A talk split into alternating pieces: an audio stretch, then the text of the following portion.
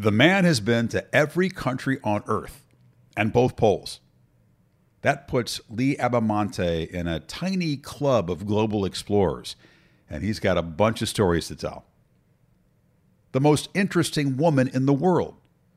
That's the impressive title that Outside Magazine bestowed on Kelly Edwards, modern adventurer, travel host, mountain climber, deep water diver, and pilot. Having a passenger in the plane with you for the very first time, and that you tricked them into getting in the plane in the first place because you said you were taking them to lunch. Oh, I'm taking you to lunch. Well, why are we at the airport? Because I'm going to fly us there. That's why. You have that kind of friend. and then literally going into an emergency situation, having to rock my wings, making sure I'm communicating with the tower because they can't hear me and landing the plane immediately. I mean, I've had so many experiences, but it does not stop me from always getting back up there because if you've ever felt what it's like to have the yoke in your hand in an aircraft and know that that plane is going where you want it to go, it's a power that you never want to relinquish. For me, the greatest moment of my life, and I really mean this, was reaching the South Pole. To, to be at a latitude line and to think where you are on the world you know, it's just like, holy shit. Every single thing for me is up, you know? And this, I felt the same way when I went to the North Pole, and I'm like, this is so cool. And everything on Earth is below me right now. And I'm, uh, you know, still one of a handful of people. Uh, I think it's like four or five people in history have been to every country in both poles. Okay, Antarctica just moved higher up my list of places that I want to visit. If you've longed for the carefree days, just taking off or somewhere, exploring, changing latitude and attitude, I'm right there with you. Both my guests, Kelly Edwards and Lee Abbamonte, have such passion and curiosity. Talking to them reminded me how important, how vital travel has been to me and to Jennifer. So if you feel like being transported and inspired to seek new experiences just as soon as safer days return, you're going to enjoy meeting them. Kelly is a pioneer who's building her empire. She was the first black woman to host her own travel TV series, Mysterious Islands. She's become an influential force in travel journalism. Kelly fully embraces any adventure, great and small, that she can think of. Well, Kelly, I'm so excited to talk with you and hear your ideas and your experiences and your messages to would be travelers. But I got to say first, we probably could have done this podcast recording at the summit of a 14,000 foot peak in Summit County, Colorado, because we miss each other by one day in Breckenridge this summer, and we both share a passion for mountains. So maybe another yes. time, right? Absolutely. I'll meet you at any 14er you're ready to summit. I'm there. Let's do it. the passion for mountains. I mean, like you, I grew up in Illinois. There were no mountains nearby. None. But I know you, you've talked about that moment when you realized that mountain scenery and being in mountains was going to be important to you? Absolutely. It was when I was leaving Chicago as a young child with my mother, headed to California on the Greyhound bus. And as you said, there are no mountains anywhere near Chicago. And so, as a young child, to see mountains for the first time, it was literally one of the most memorable and powerful experiences in my childhood. And it totally shaped me. When I saw them for the first time, I pointed to them and I said, Mom, those look like buried brontosauruses because of the huge hump. That's what I thought a mountain was. And my mom said, No, those are called mountains, Kelly. I thought they were buried dinosaurs. And I was just so fascinated at their presence, at their. Uh, I, I can't even find the word to to describe what it's like to see something that is literally so monumental when all you've seen your young life is city blocks and skyscrapers you know?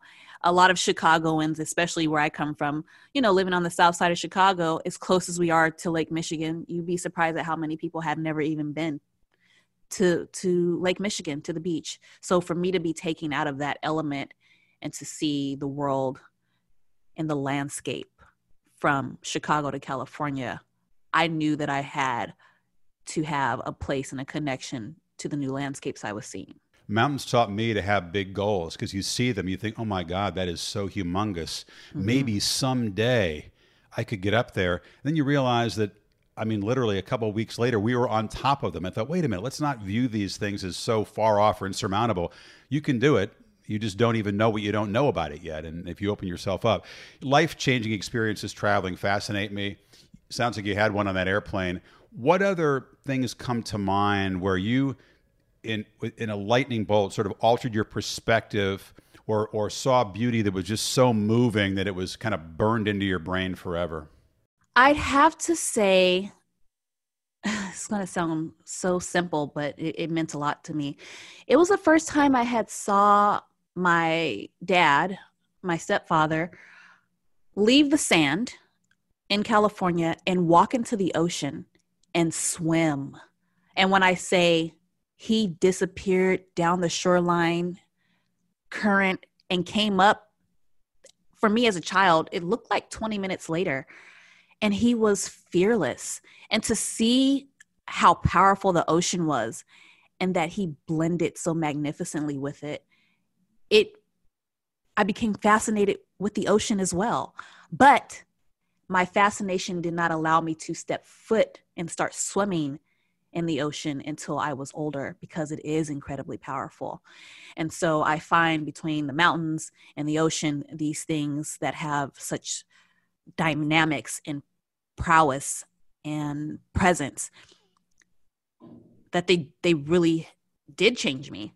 And so I believe that day that I saw my dad walk into the ocean and swim and saw the beauty of the ocean, I said, This is the world is made of 80% water where else can I go and have this moment, you know?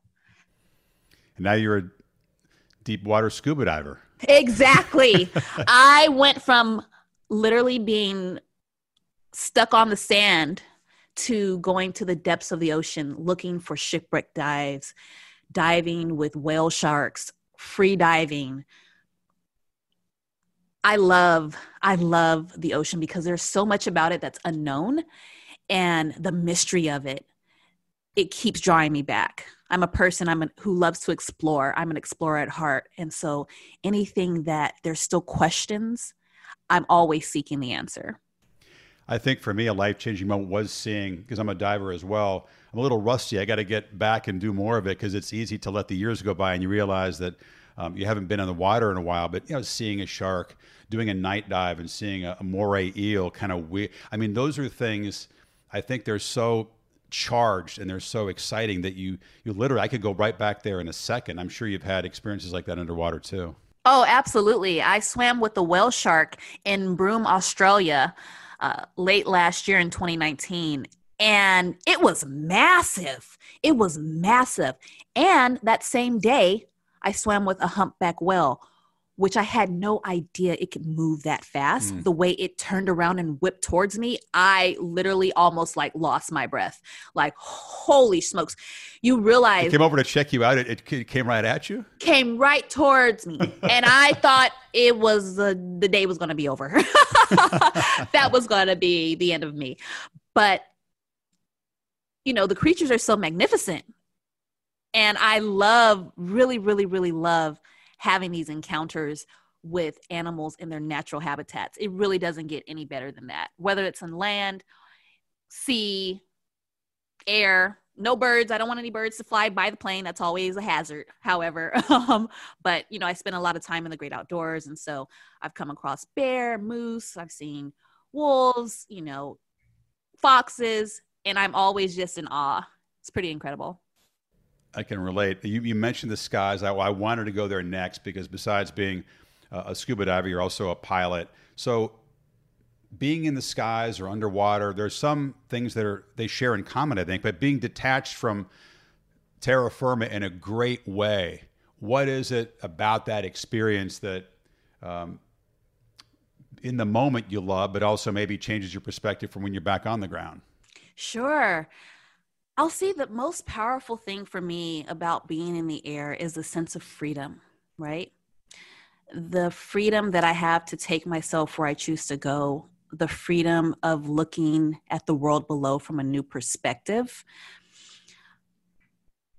the freedom of flight, uh, feeling like a bird in a way. You know, that bird's eye view is truly unparalleled. And I'm not at 30,000 feet in the clouds, you know, like on a commercial airliner. I fly a lot of general aviation aircrafts like Cessnas, Piper Cherokees, Cirrus, Icon A5, where I'm at 6,500, 7,500 feet. And I'm seeing the mountains, the desert, the shoreline. And I also have my seaplane rating. So I could also land on the water. And so that ability to be in the air oh my gosh it was the best thing that i've done for my life and a few of my friends who think that uh, they can just call me up and take them somewhere. Hold on buddy. Hold on. Sky uber. No I, I, think that's cool. You, you've you've taken some small planes into some treacherous air and how much of it was that adrenaline rush? Do you do you think you have that component in you? I mean it, it, was it uh, unintentionally an adventure or did you seek that out so I seek adventure for sure. However, in an airplane, you have to respect the air. You have to respect the limitations of what the aircraft is capable of. And I intend on having a very long life or as long as I'm meant to be on this earth. And so I'm not a fool. so the times where I've had situations have definitely while you can check the weather and you'll have the weather on your um, you know, the what the tools that I use to know what it's like where I'm headed. I will say that I've had some surprises and they are scary. I mean, I remember flying in the Aleutian chain, um, headed out to Nikolsky, Alaska, and the weather said, I don't care that you have a place to be. I don't care. I'm going to turn you around two, three, four, five times because right now I'm running this thing. And so I literally was headed from Dutch Harbor to Nikolsky, Alaska for a shoot. And we literally had to turn around, I think, three or four times. We just could not get over there until the weather cooperated.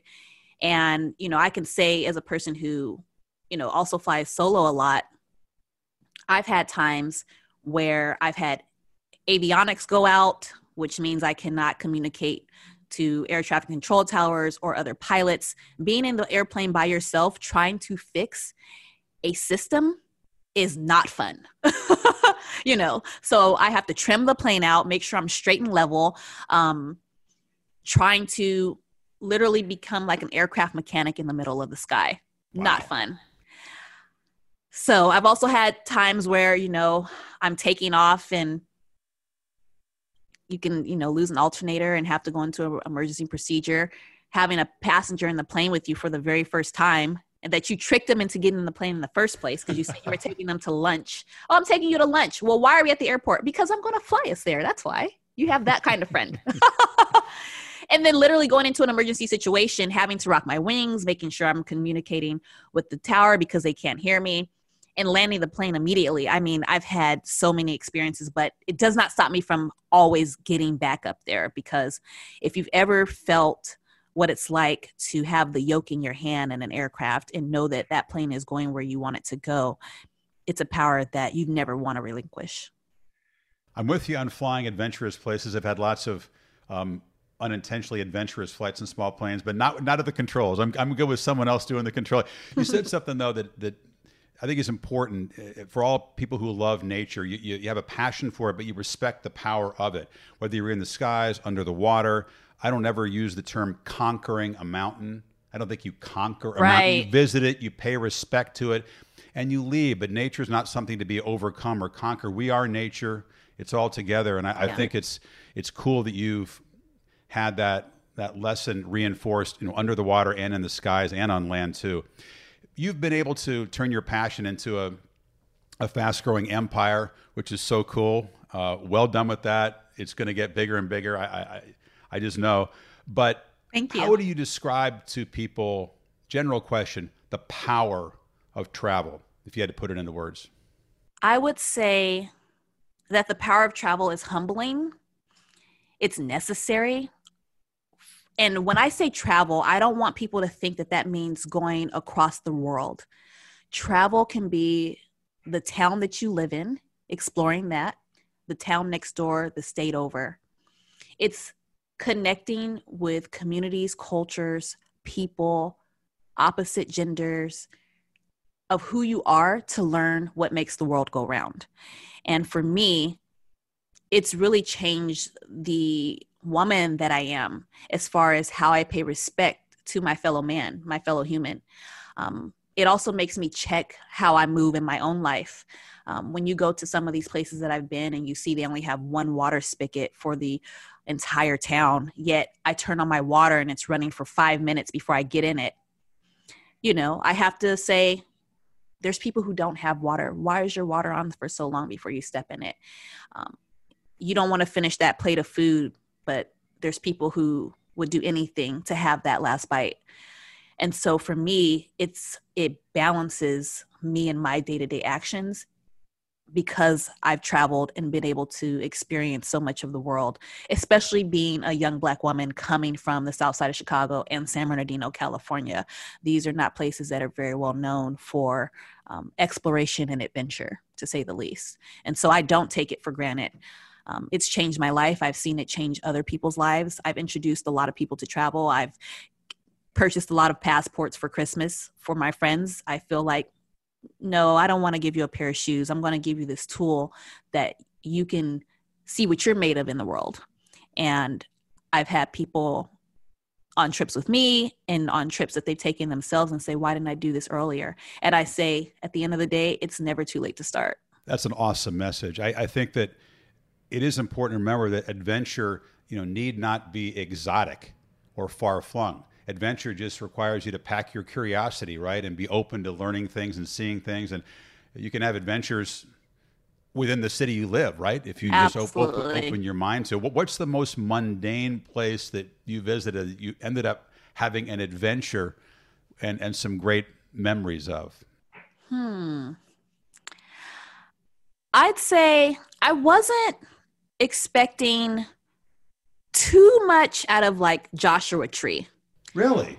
Because it looks like there's just like a bunch of Joshua trees, if that's what they're called, everywhere out there, and so right. a lot of a lot of rock formations, and it's really really hot oh my gosh, I went camping out there overnight. I had never seen the stars so clear, so close to Los Angeles. Did you have a spiritual experience out there in the it desert? It was incredible. A- absolutely. Without, without any assistance? I mean, just a natural spiritual experience? Uh, exactly. No, totally natural. And I mean, when I say natural, just me, myself, and me. No, uh-huh. no additives. But I had a moment out there between. Mm the hiking, between looking at the beautiful rock formations, between being fascinated about how creatures survive in this climate. Um, I was really, really shocked because for me, I love to find, I need the trees. I want to see the moss. I need the streams and the rivers and hike to the lake, to the glaciers. And so to be in a desert, I was like, ah, oh, this could be okay. No. As soon as that sunset, I said, "Oh, this place is gorgeous, and you can find stunning things and and the things that you least expect." And so that's something that caught me a bit, bit off guard because I usually go to places specifically looking for the. I know the beauty's there already, you know. You're such a great storyteller. You're painting a picture. I want to leave the city right now. I'd like to hang up. I just want to go out and be in nature after hearing that. I love it. What what do you say to friends that you buy passports for, or just people you come in contact with, and they say, Kelly, without judging them, mm-hmm. I, I want to just be comfortable. I just want to relax. I'm fearful of this, or if they don't use the word fear, they're just reluctant. They don't want to be uncomfortable. And if that's the case, you can have nice vacations, but you may be shutting yourself off from experiences. Do you have a message when you hear that? Yes. I say all the time everything you want is on the other side of fear, for one. So if there's something out there that you're interested in doing, but you just don't know how to begin, let's look into that. And life be- begins at the end of your comfort zone. Okay? Amen. It really does. And so while I also love to lay on the beach and have a nice beverage and listen to the waves lapping uh, amongst the sand, that's fine. However, there's so often so much more there for you only if you're willing to explore and see it with your eyes.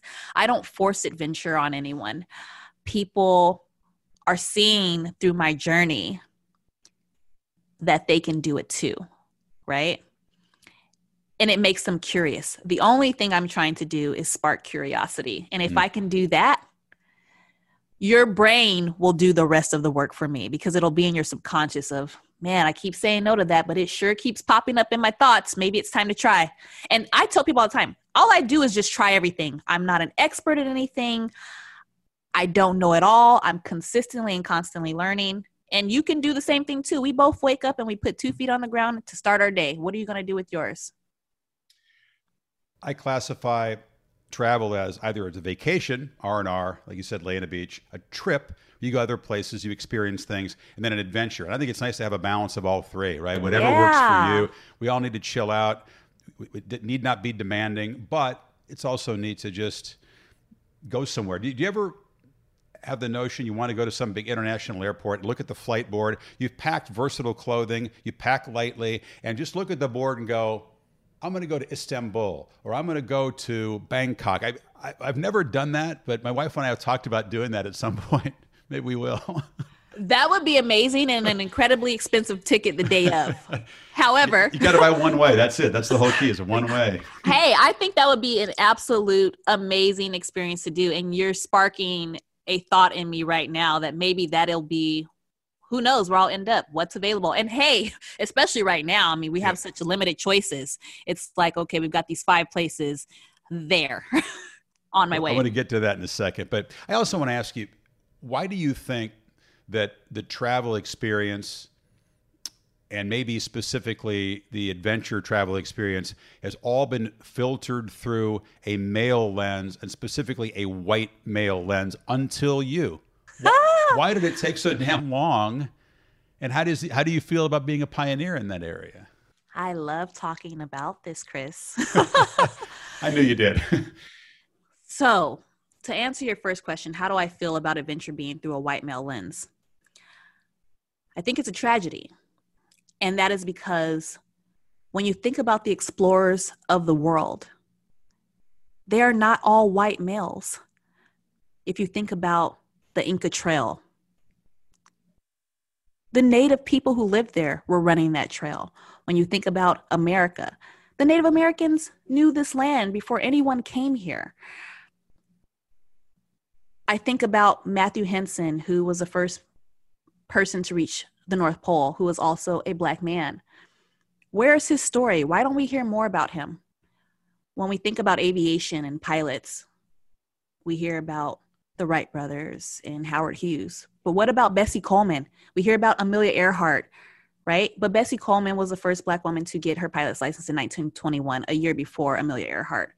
And so there are so many different faces that are having adventures, and yet the narrative between media, marketing, television, film, all show up in the face of the white male at the top of Everest with a chiseled jaw looking out the side. And I'll tell you, I've been to some of these same mountains that they've been, and I look nothing like them at all. And so, why it's taken so long for a person like myself to appear in this space is because media was not comfortable with the truth that there are other people because they were appealing to their core consumer because that is what's been ingrained in our society. And so when people started to become aware of me, I can't tell you how many times I was told, Wow, we love you. We've never seen anyone like you on our network. You're also doing more things than people are on our network, but we don't know how our audience will take to you. Do you know do you know how that that that feels? It's very frustrating. But what i did instead is i came up with a plan. I said okay you guys aren't ready. I stay ready i'm going to continue having my adventures i'm going to continue exploring by land air and sea as a diver mountaineer outdoors woman advanced open water diver and i'm going to start getting attention from other people who find it interesting and want to give me press. And then you guys will come calling back. And it won't be me looking for you, it'll be you looking for me. And that's what happened. So I took my power back because I was trying to ask for permission to be represented and have presence and instead said, no, I don't need to ask permission for that. I'm already here. This is also my world to explore too what's been the most gratifying reaction to that position? Because no one needs permission to travel, but if you see things constantly filtered through a middle aged white guy lens, it may not spark your imagination in the same way for some folks that, that seeing you do these things does. So, what's been the best feedback you've gotten in terms of Kelly? You've really opened my eyes, you changed my perspective, or I feel liberated now to do things that I didn't before. Sure. I've had a few examples. There was a 55 year old woman who came up to me and said she started taking swimming lessons because she saw me swimming in the water on television. I'm like, I'm sorry. She's like, yeah, no, I, I, I, it's time for me to learn how to swim. And so I started taking lessons because I saw you. I have parents writing letters to me on behalf of little girls saying that my daughter saw you um, on television or in this magazine, and she now knows that she can be an explorer too and that she can fly planes too. Um, I had a little girl who was picked on um, as a tomboy uh, and and on her block and the mom reached out to me to say that i went to show my daughter sorry i don't want to cry but my daughter was getting picked on by these boys because of her loving being outside in the outdoors. And i wanted to show her women doing these things too. And so i googled you and i brought you up. And she said oh my gosh mommy she's she's a girl like me. I can do i can do these things. It's not just for boys. So when you get that type of feedback from young women, people of color, people who never thought they can do any of these things, and just my presence changes their perspective, it's been very powerful.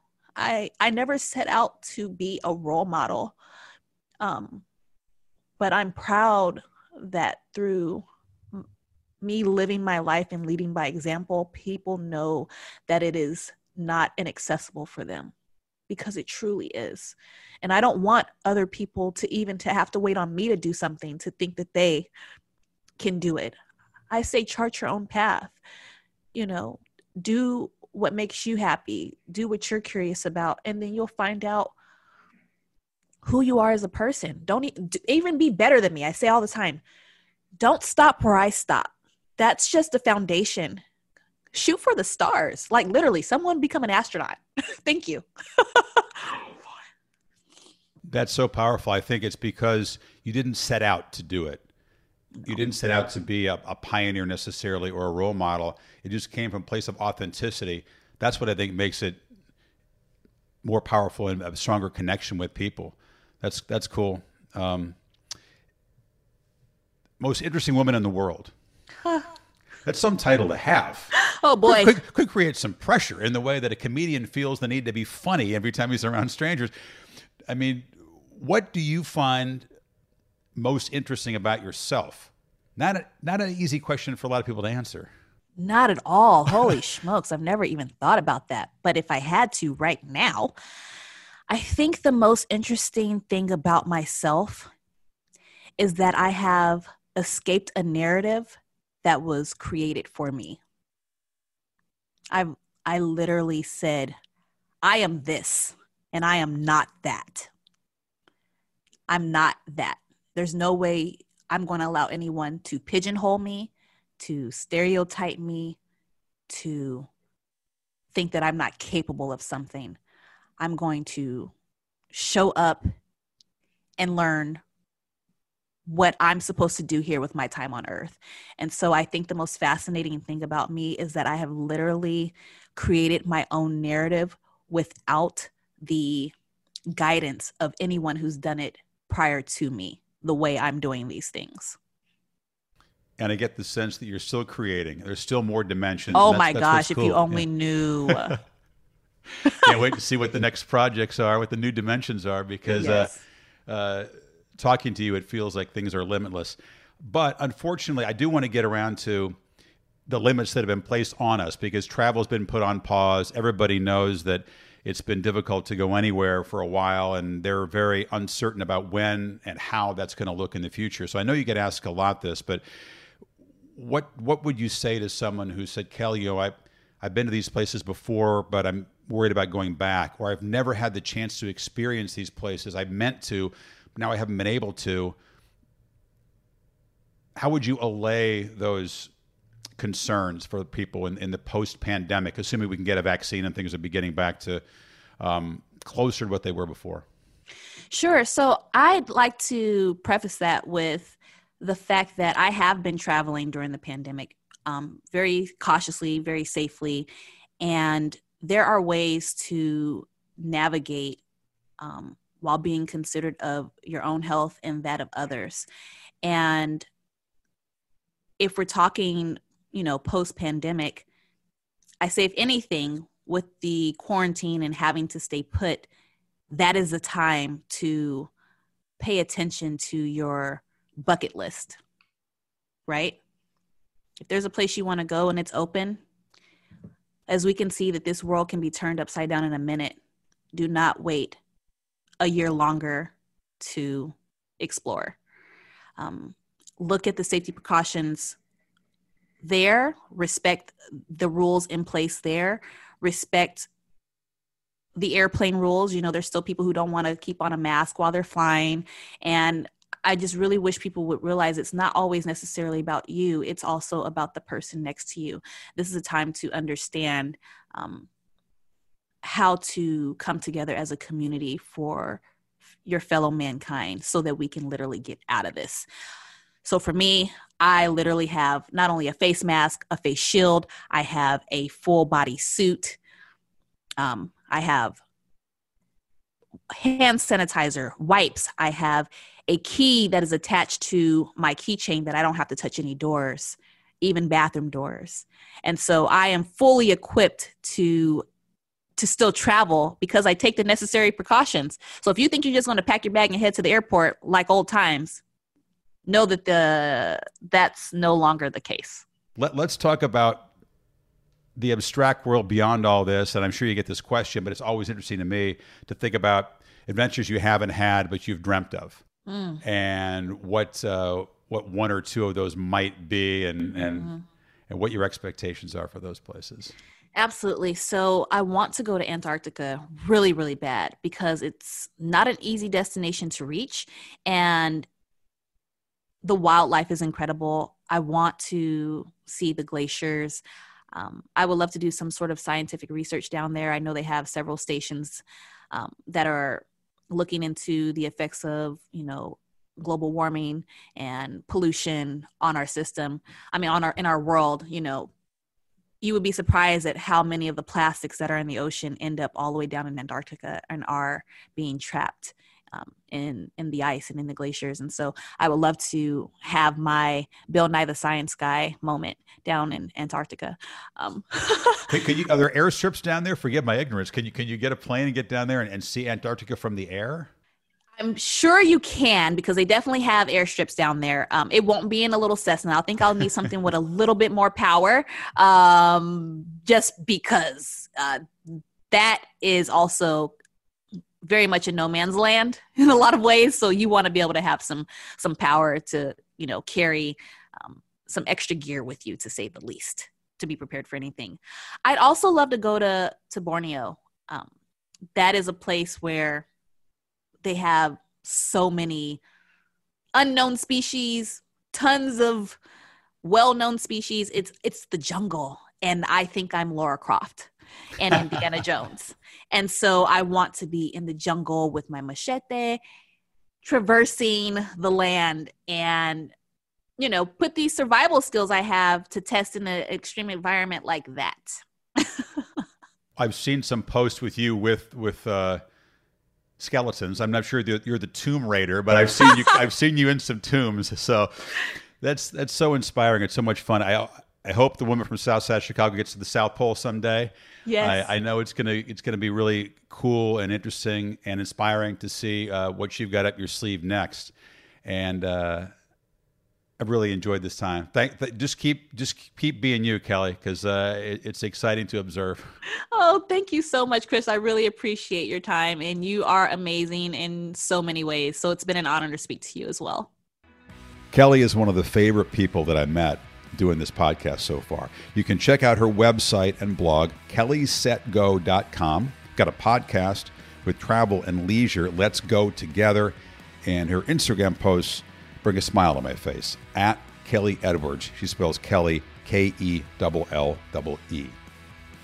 Lee Abbamonte lives in New York, and during the shutdown months, he explored the city, just about every square foot of it, on foot. His appetite for travel, all kinds of travel, is incredible. His knowledge is encyclopedic. It's actually kind of scary. If you need a Mexican restaurant in Morocco, Lee probably has a top three for you. Before meeting him, I thought I was a travel junkie. On a long flight last year, I grabbed the map from an airline magazine and counted off 66 countries that I've been to, not including autonomous territories like the Canary Islands or St. Martin. Alaska is the only state that I haven't visited, and it's very high on my to do list. But Lee has every passport stamp that you can collect. He didn't start out with a checklist, but eventually he figured why not?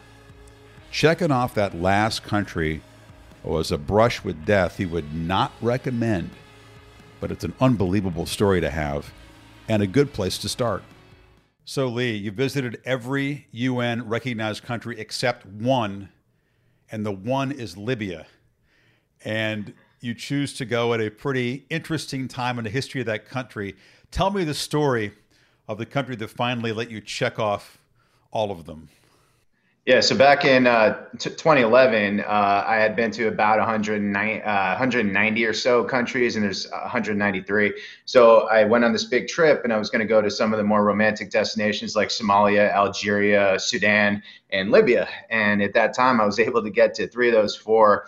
And then the Arab Spring happened, and Libya was a no-fly zone all of a sudden. Uh, you know all the drama that went on down there, and uh, I wasn't able to get there in March when I went. So in August 2011, I got an email from a guy I know in Cairo, and uh, he's like, "Yeah, I think you can get into the uh, the border of Egypt and Libya and kind of sneak in there because there's nobody guarding the border." Basically, I was like, "Oh, okay, cool." And I literally got on a plane uh, at New York and just flew to Cairo, and then flew out to this remote desert outpost called Mersa Matruh, which no one's ever heard of.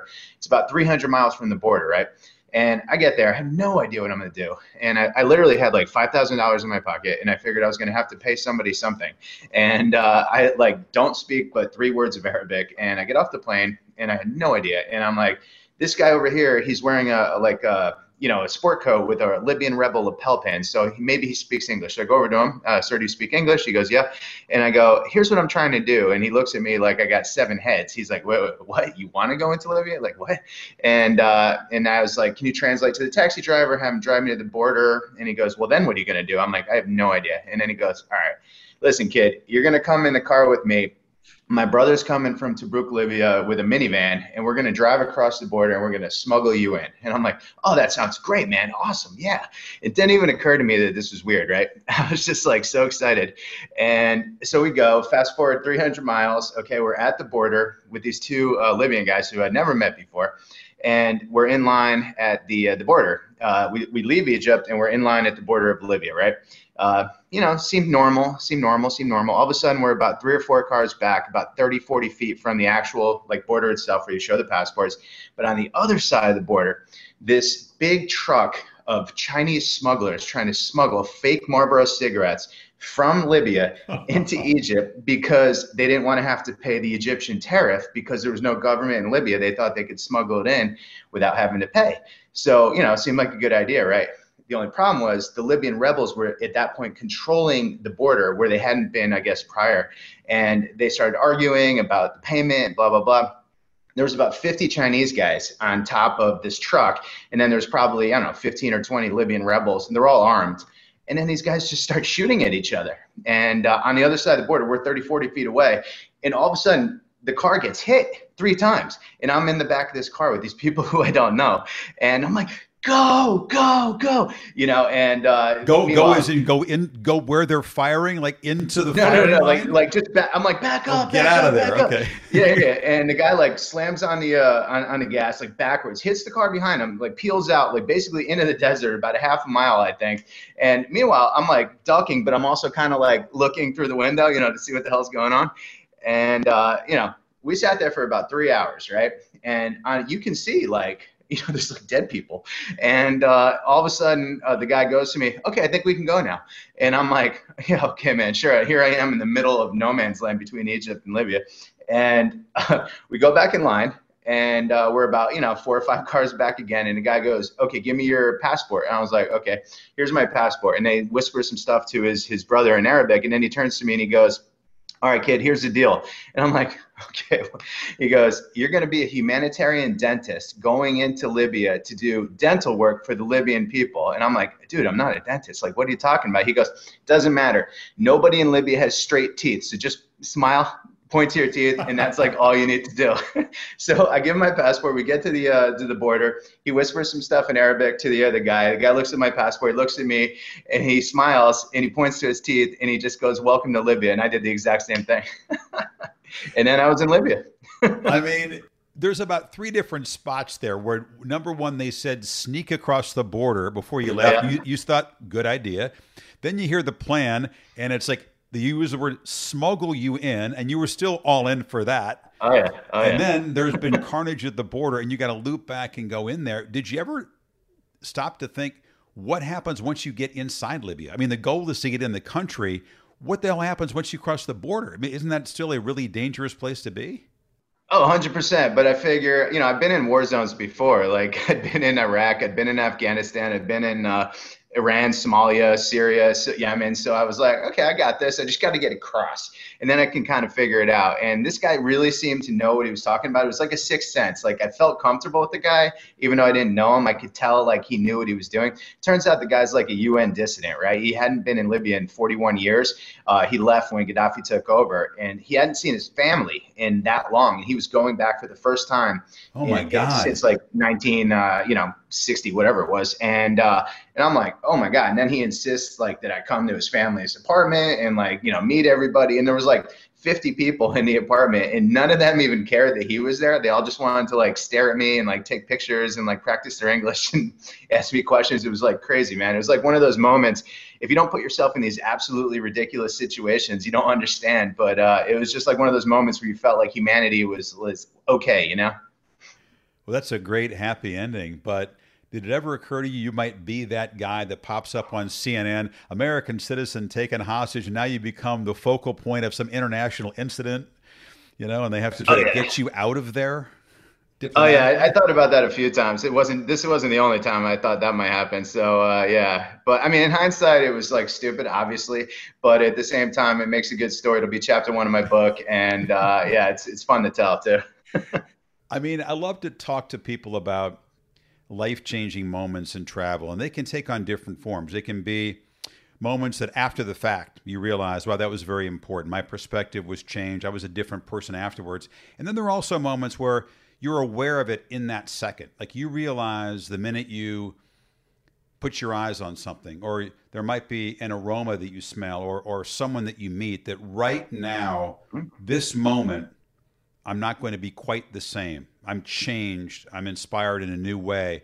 Give, give me an example of, of something right in the moment, other than being in a war zone, where you realized, wow, just take all this in because I'm not going to be quite the same after this.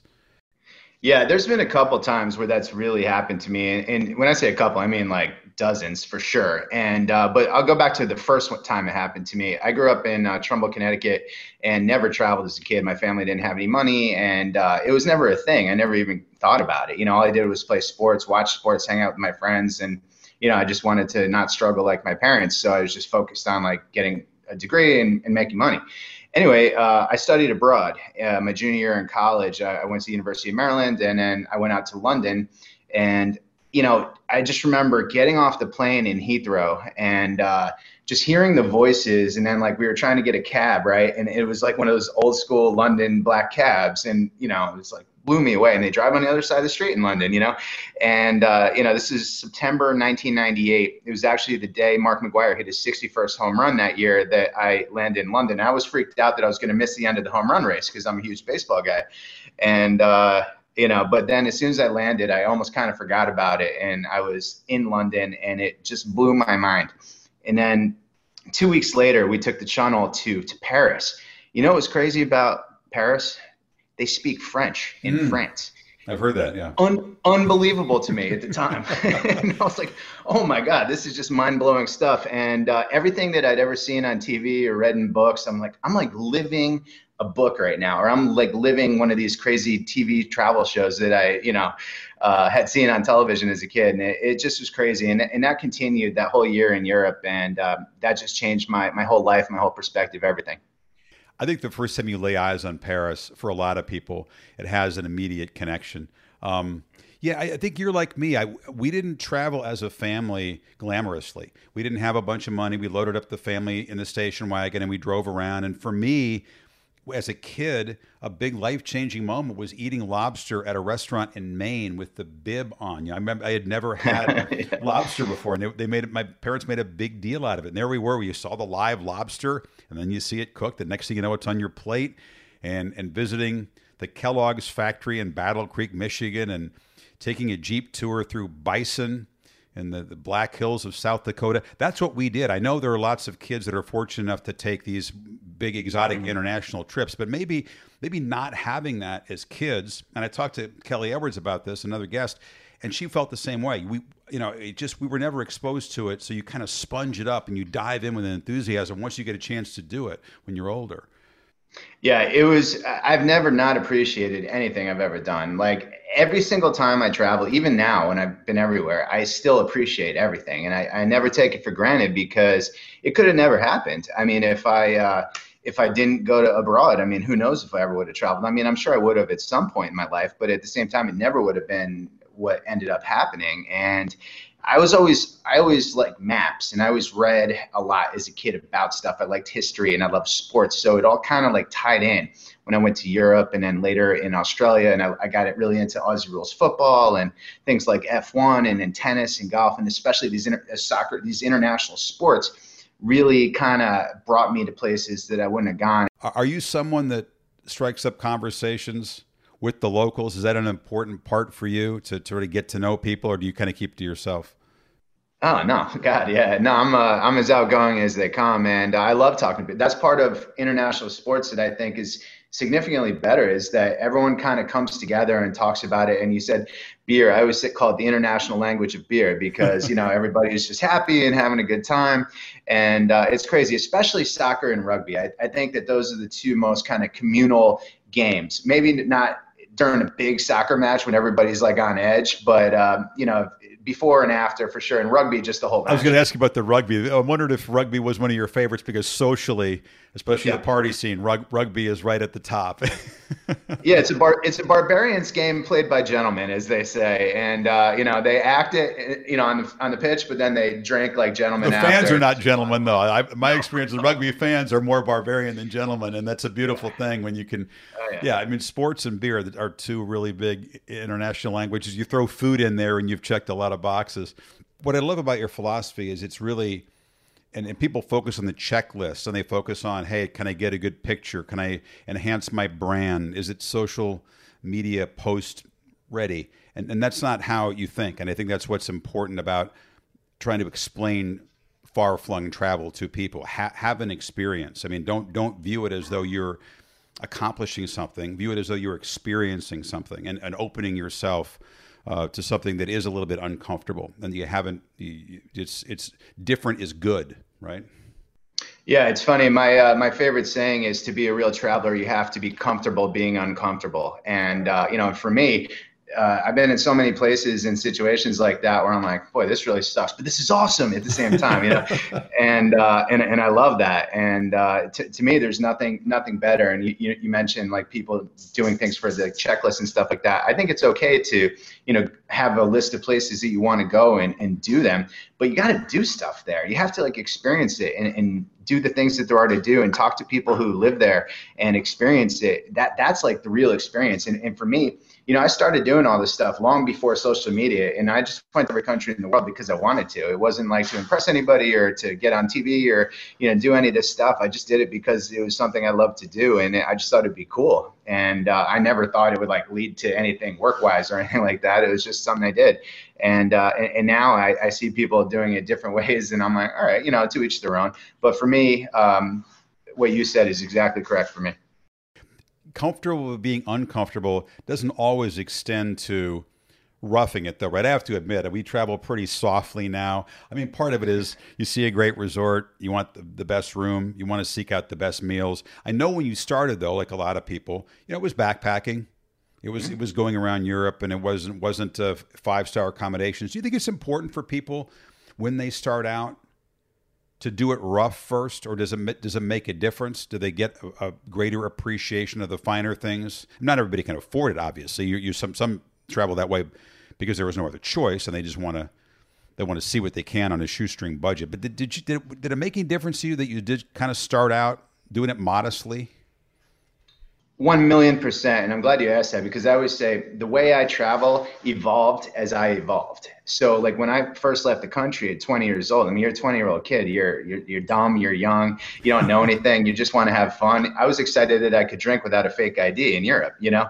So, uh, was me, it the whole hostel thing? Was it the backpacking and the hostel and the, you, yeah. sit, sitting in the back of the train eh, with the chickens and stuff? well, in Africa, yeah. Uh, but the hostels in Europe, I mean, I basically, my entire 20s were spent in hostels. And it was like some of the best times of my life. And uh, I wouldn't replace those for anything.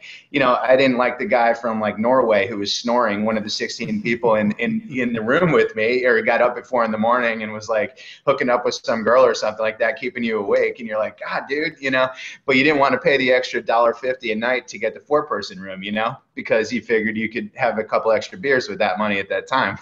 Would you ever do so, that again, though? I mean, I'm look, look, you're you're painting a romantic picture in the moment. Some of that stuff really sucks. I've been in those rooms where people are snoring too, and you can't get to sleep. But I mean, now that you can stay anywhere, do you do you find it more romantic, or do you ever go back and just I'm I'm going to find a little one star hotel that nobody's ever heard of and just kind of rock up there and, and grab a room? Well, I mean, really, it depends where you go. I mean, because I still go to places where there's not like nice hotels, so you just kind of take what you can get. But um, you know, it's like that old saying, right? Travel is glamorous only in hindsight, and nothing really epitomizes that more than staying in hostels because everything about it goes against everything you want and, know you should be able to achieve. But you love it anyway, and you keep doing it because of the party atmosphere, and you get to meet so many people, and it's cheap, right?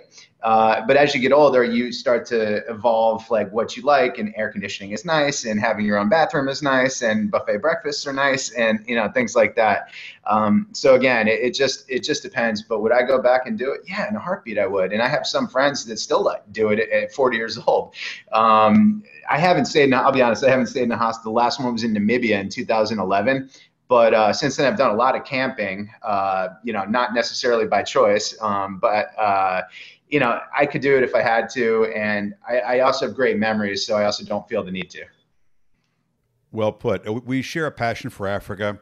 Um, uh, the first night I was in Africa was was in a tent, you know, on the ground in in Tanzania, and you could hear the lions roaring in the distance, and you could hear the hyenas munching on the bones at the edge yeah. of the camp. And I then, you know, graduated to the Singitas and the Londolozis and the, the finest accommodations I've ever stayed in in the world are those top end African game lodges.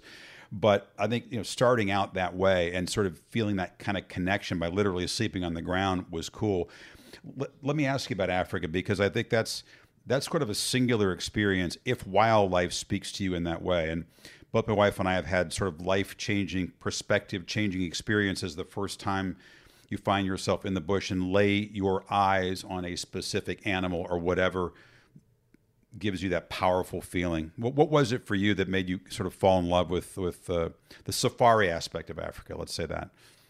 Yeah, Africa is like it's hard to explain because like I've spent over two years of my life in Africa, you know, and all the trips I've done, and it just like gets inside you. Like Africa, I've been on 77 safaris, literally 77 safaris at this point, and every single time I just want more because even though it, it might be the same animals, it's always different. Wait a minute, and, is, uh, is this 77 game drives or 77 separate trips? 77 game drives, okay, game drives, okay. but in every major park in Africa and a lot okay. of private ones too. So if so, you're taking 77 different trips to Africa, I mean, wait a minute. I might, I might be around there though, uh, total. I, I, don't even know, but uh, yeah, you know, it's you mentioned the first time. The first safari I ever went on was in Kruger National Park, and it was me and my friend Mike, and we did the camping thing because it was cheap. And uh, sure. uh, this is like 2003, I think it was, or something. And um, we each got our own tent. It was this little piece of shit tent, right? And uh, mine got covered in like red ants or something like that. And I was like, oh crap, man, I'm not sleeping in that shit. And uh, so I go over to my friend's tent and I go, dude, move over. I'm sleeping with you. And he's like, what are you talking about? I'm like, look at my tent. He's like, oh god, it must be bad if you want to sleep in this little tent with me. So um, that was my first safari experience. And, and as much as that sucked as soon as I saw like my first rhinoceros, I was just like, oh my God, this is Africa, you know? And it just blew me away.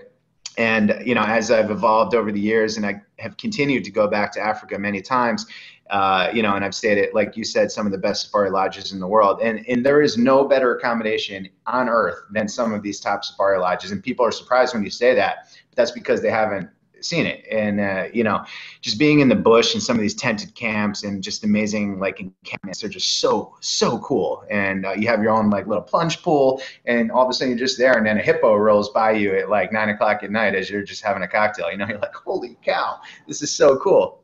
You get the questions it's difficult to answer. Somebody is not well traveled they want that first experience and they ask you where should i go where should I begin my my European explore, exploration, for example, and get that question a lot. Where would you tell them to go? What would what, what is the what is the answer if they had to just pick one or two countries? Honestly, I, I think the way I did it was probably the best way possible, at least for me. Like going to London because it eliminates a lot of your fears. They speak English. Uh, it's definitely Europe, but it has a lot of the similarities of home. You feel comfortable. I always say it's the perfect place to get your big toe wet in Europe, and uh, and really just in traveling. And then from there, after a week or so, and that's easy. From London, you can get anywhere. You know, you can take the right. train, you can take a boat, you can fly literally anywhere in uh, in Europe, and it's just easy. And and they make it easy. London's so tourist friendly, and and the rest of the UK uh, is just wonderful, right? Or go over to Ireland, you know, it's very similar but different as well. But uh, and then going into France and just kind of experiencing something like that, or going down to Spain, going to Barcelona, and just seeing the attitude down there and how how happy people are and how festive things are and like how late people eat dinner. You know it's just like you're like you eat dinner at midnight? What? You know it's uh it's and you come home at seven in the morning from the bar and you're like wait a minute hold on i'm gonna sleep all day now. But that's what the spanish people do you know? It's it's it's crazy all right, other end of the spectrum, what countries when when someone brings up I want to go here, what do you think? You don't want to puncture their enthusiasm. You want them to have their own experience, but are there places where you go, "Eh, think think again or reconsider?" Yeah, you know, I, I, never, I always try to be positive with that type of stuff because, like, maybe I just didn't have the best experience. Because no matter where you go, someone's going to be like, oh my God, it was my favorite place in the world. And you're like, eh, I thought it was okay. You know what I mean? But maybe they had a life changing experience that you didn't have. Like, maybe you had bad weather. That's, that's something that will ruin your trip or you lost your luggage or, you know, whatever. Um, but in, in terms of your question, I would say, uh, I don't really know. I think China is underwhelming, uh, you know, except for certain areas of it, and the uh, the English factor can be really hard there. But really, that's you know, in terms of big tourist attractions, that's really the only one I think that people come away underwhelmed. And uh, for me, I've been to China so many times now. I actually love it. And whenever I go, I just pick random cities because they have like 120 cities with over a million people. So you know, I just pick random cities and go now. Hey, you getting away from people I think has always been important to me. I know you've been to Antarctica. For someone that that hasn't been there, that really can't imagine going there, what was the feeling? So you, you step off, I t- you, take a boat, you step off onto the continent of Antarctica, and you you experience it. And what what were you seeing, feeling, smelling? First of all, I want to tell you that there's no better place in the world that you can visit than Antarctica. It's the, the coolest place in the world, and, I don't just mean temperature wise. It is just amazing to be there. And uh, I actually flew both times I was there because both times I went on different expeditions, uh, trying to reach the South Pole and doing climbing, and then visiting the emperor penguin colonies. And uh, you know, I think I spent about six weeks there total between the two trips, something like that. And uh, the first year I was actually there with Prince Harry, by the way, and uh, that was that. I could do a whole podcast on that trip, but um, we actually did not make it to the South Pole that particular trip, um, and it had a little bit to do with him, but I'll get into that another time. Uh, but be, but being there on Antarctica, uh, you know, with the people that you're there with, because if you're on Antarctica and you flew there you're an interesting person just by definition. And uh, to talk to these people, and some of these polar explorers are just some of the coolest people in the world, you know, and just most interesting and, and laid back. And again, like if you're there just by definition, you're into cool things and you've probably done a lot of other cool things and been successful in your life because it's not cheap and uh, it's not somewhere that everybody just wants to go. Obviously, you could do it a lot cheaper and go by boat from Argentina or Chile or um, uh, New Zealand or Australia, but um, you don't get the full scope of being on Antarctica than you do like kind of camping out there and, and, really experiencing it. And for me, the greatest moment of my life, and I really mean this, was reaching the South Pole and uh, you know getting further than Shackleton. Shackleton died trying to get there. Robert Falcon Scott died trying to reach the South Pole, and uh, you know obviously it was hundred years later, and you know technology and planes and stuff are a little bit different. But to to be at a latitude line and to think where you are on the world, you know, it's just like, holy shit. Every single thing for me is up, you know? And this, I felt the same way when I went to the North Pole and I'm like, this is so cool. And everything on earth is below me right now. And I'm, uh, you know, still one of a handful of people uh, I think it's like four or five people in history have been to every country in both poles. So to, that's pretty cool. When I tell you we made it by the skin of our teeth at the last possible second, mm. it was just it was just so much emotion that went into it. And again, I mean, this is like six weeks of my life I spent trying to to do this, and uh, and to finally do it was just so cool. And to stand at the geographic South Pole where so many people had tried and failed and, and died and um, it's just almost like a mythological place. Uh, it's like you know an ancient seven wonder of the world. So few people have ever been there, and um, you know there's fun, I have a funny story actually. When I was at the South Pole, so they have South Pole Station, which is a U.S. base essentially, and it's uh, it's enclosed so I wanted to get a passport stamp for me and my group of uh, friends who I was down there with, and they wouldn't let us in. So when the Canadian um, uh, airline pilot, he went there and he knocked on the door, and uh, the Americans were like, "Yeah, no, we're not going to stamp their passport today." So he comes back and says, "Sorry, guys, they're not going to do it." I go, "Give me the fucking passports." So I, I take the nine passports, I go out there, bang on the door, and then you know, I'm just like, listen, I'm not going to go away here. I'm at the South Pole. You're going to stamp the passport. And they're like, all right, come on in. You just do it yourself. It's over there on the left. I'm like, yeah, okay. How hard was that, Canadians? Come on, be assertive. it was important to get that official site. There's actually a passport stamp that says South Pole, though, huh? Yeah, yeah. There's, uh, there's, yeah, I have two actually in my passport, and it's uh, one of my most uh, cherished. Uh, it is my most cherished passport stamp, without question. That and Pitcairn Island, I have to say. I know how you bounce around I think for you, even more than me, stillness is a challenge. Being still and, and, and staying in one place. There are various reasons, various motivations for those kind of feelings for, for a lot of us. Um, I lost my dad when I was young. I saw how precious time was. I saw how putting things off and, and counting on years to, to do something was, was a bad idea. I know for you, working for Cantor Fitzgerald, uh, the trauma of September 11th was extremely real and visceral and powerful and continues to be. How did that sort of change your perspectively on wanting to go everywhere and do everything you possibly could?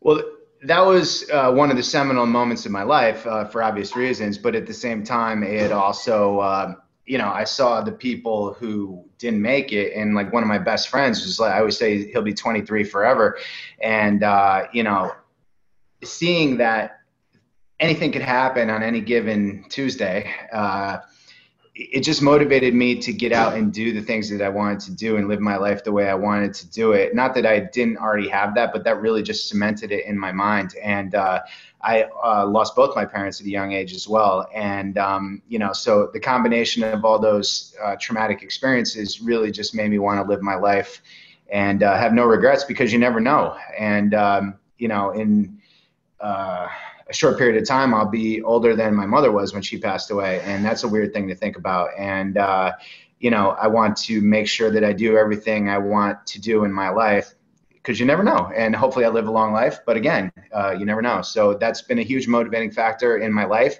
and not wasting time uh, with things you want to do. I always say, don't put off to, till tomorrow what you can do today and uh, I really tried to live my life that way, especially with uh, regards to experience, because I think that is the essence of life. Lee is on Instagram and Twitter and has a website, leeabbamonte.com. He spells it A B B A M O N T E. On that site, he's got a travel blog, all kinds of travel tips, and he writes this that what he has found in his travels is that people everywhere at their core are basically good and decent and very much the same. And I think that's a powerful message. I have always found my travels to be perspective changing, so enriching. I took my first international flight to Greece. Mind blowing. Still one of my favorite places.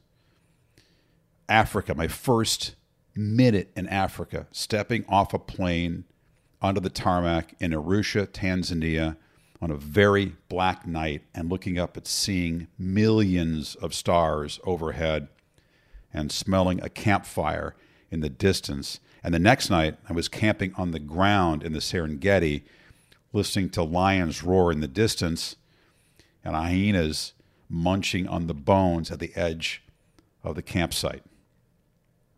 Incredible. There have been so many other life altering experiences, Nepal, and a lot of places a lot closer to home. And I can't wait to get back out there. There's so many places I haven't been and so many places that I want to return.